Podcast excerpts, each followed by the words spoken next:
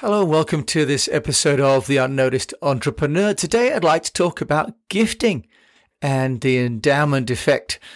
Do you or do you not give physical products to your clients, to your prospective clients, or even your staff and your partners?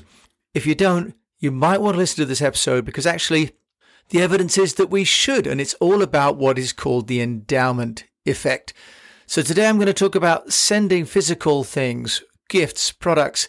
I've just sent the Unnoticed Entrepreneur book to half a dozen people that have impacted me as a way to say thank you to them for all that they've given to me. So let's just dive in and talk about the endowment effect and giving as a company. Now, if we take into account that the internet has pretty much been decimating physical mail, when we look at the statistics, which have just come out recently. I looked online and there is a gift card association, and gift card and voucher sales in the UK have dropped by 5.4% on a like for like basis in the first half of 2020, with leisure sales being significantly impacted. But business to business sales of gift cards have increased 9.3% on a like for like. So, for what we've found then is that consumers are not buying as many because they're not going to the retail outlets to buy them, but businesses are giving nearly 10% more vouchers than they did in the past. Why is this? Well, it's largely a function of employers trying to reward staff. I talked to one American entrepreneur last week and he talked about how they'd hired a magician for a company Zoom meeting. That's one kind of a reward, but people are trying to now bind in their teams with tangible, non taxable benefits. Now, at the moment, you can give up to, I believe, a hundred pounds worth of gift vouchers and it's tax free. And the gift card association is trying to lobby to get that increased to 500.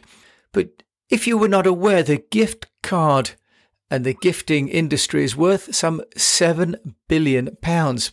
I personally had no idea it's so big. But the B2B growth sector is now 75.8% of the market. So it's actually grown as a percentage of the overall market. So B2B gifting from either the company to staff or company to partner or company to customer has grown.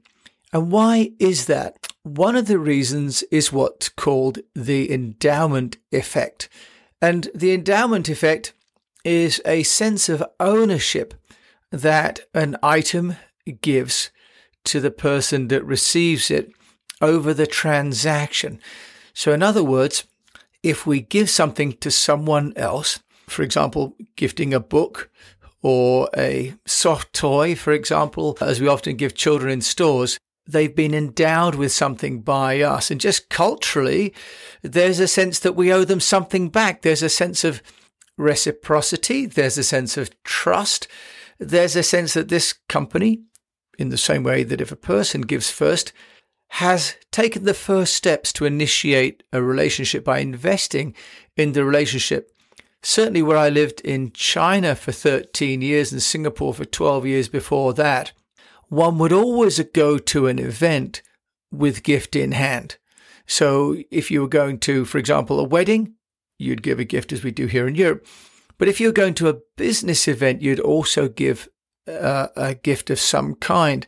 Now, of course, we have rules and regulations in the UK about the size of a gift and when does it go from being, if you like, a sign of a want to build a relationship to a sign of trying to influence an outcome?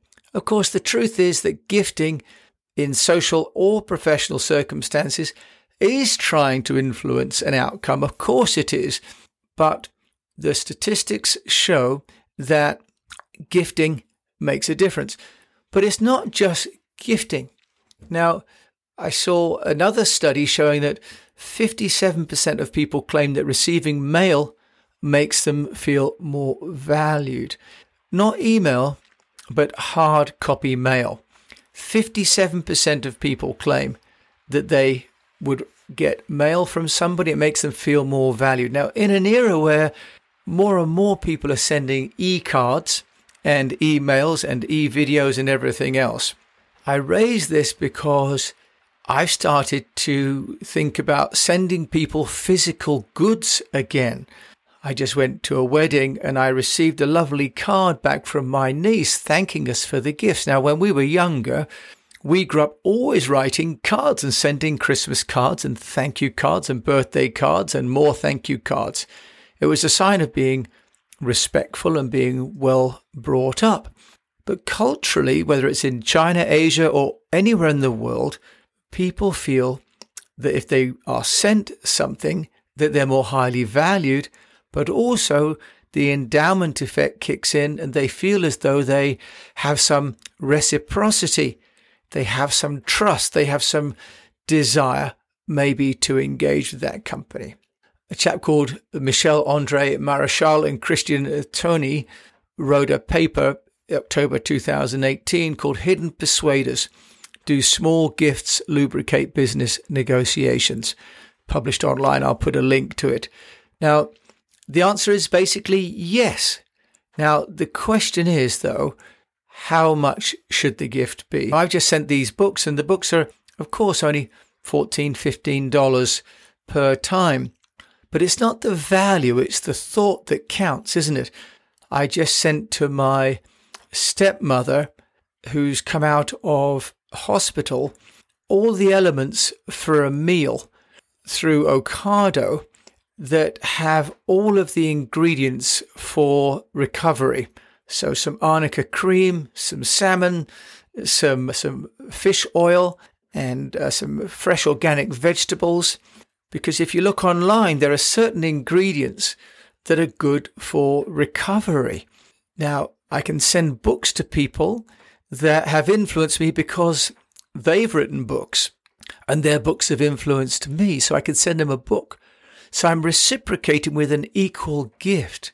Now, there's an article in Forbes, and it's sharing an idea that we could think about what value a client brings to us, and that if you to attribute either one to two or up to five percent of that value to a gift, that might be appropriate. Now, you could take your own measure, of course. Philosophically, though, the idea is gifting with physical products, goods, services, or something which is a money in kind where someone gets to enjoy the theatre, a meal, maybe a discount somewhere, book token, makes a difference that people will feel somehow and rightly that you've either made the first move in offering a contribution to the relationship or you are repaying them for that relationship. Certainly, as I say, in Asia, in China, people would bring bottles of mouth, the rice wine. People would bring certain gifts to certain events. So, certain weddings, for example, would have one kind. A business event might have another kind of category. In China, we never gave knives and we never gave clocks. There's a story in both of those. But I mention this because as this Forbes article suggests that ROI, return on investment, for those clients that are given gifts by the company, the ROI increases an amazing 40%. That's a staggering number if you think about it, that if you have a recipient that notes a business gift as memorable, the ROI will increase by 40%. Now, you may or may not get that kind of uplift, but the question remains when did you last say thank you to a client or to a member of staff or a partner for what they've done for you? In Singapore, with East West Public Relations, what we used to do was to send the media cinema tickets. Now, cinema tickets in Singapore can also be an experience because you can buy like dual seats with popcorn and drinks, like a whole package. We couldn't be seen to be bribing the media, but we could be seen to be saying thank you, to be grateful, recognize that if they went to the movie themselves, they probably didn't buy the full package, but they would go to the movies and they might really enjoy going with a friend or a partner and having all the trimmings.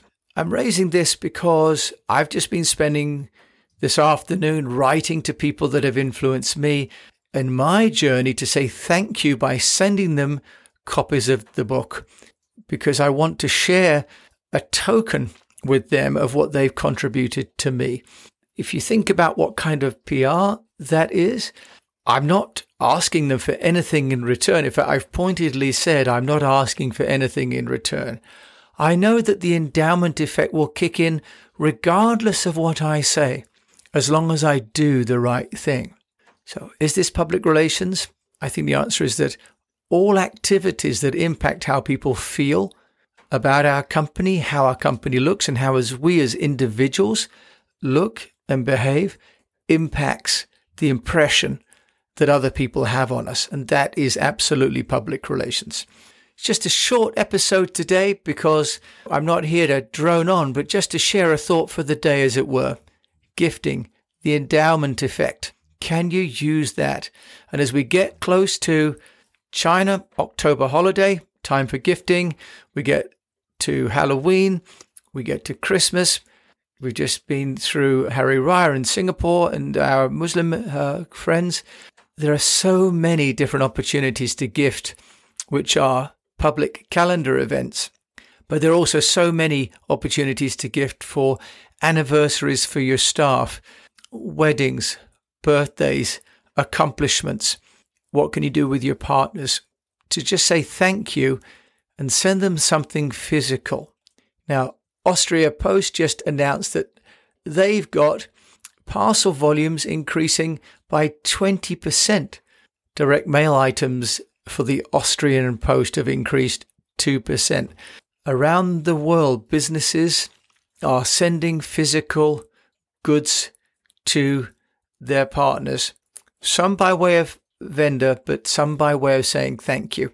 Consider whether that's part of your strategy to build evangelists for you and your company. Thank you so much for listening to this episode of The Unnoticed Entrepreneur. My name is Jim James. I hope you've enjoyed the show. The book, The Unnoticed Entrepreneur, is out now on Amazon and Barnes and Noble, available for reading as a Kindle or as a paperback. I'd love it if you download it or buy it, order it, and leave a review and send me any questions that you've got that have arisen. Thank you so much. And until we meet again, I wish you all the best, best of health and best of business. Thank you. And I hope you really get noticed.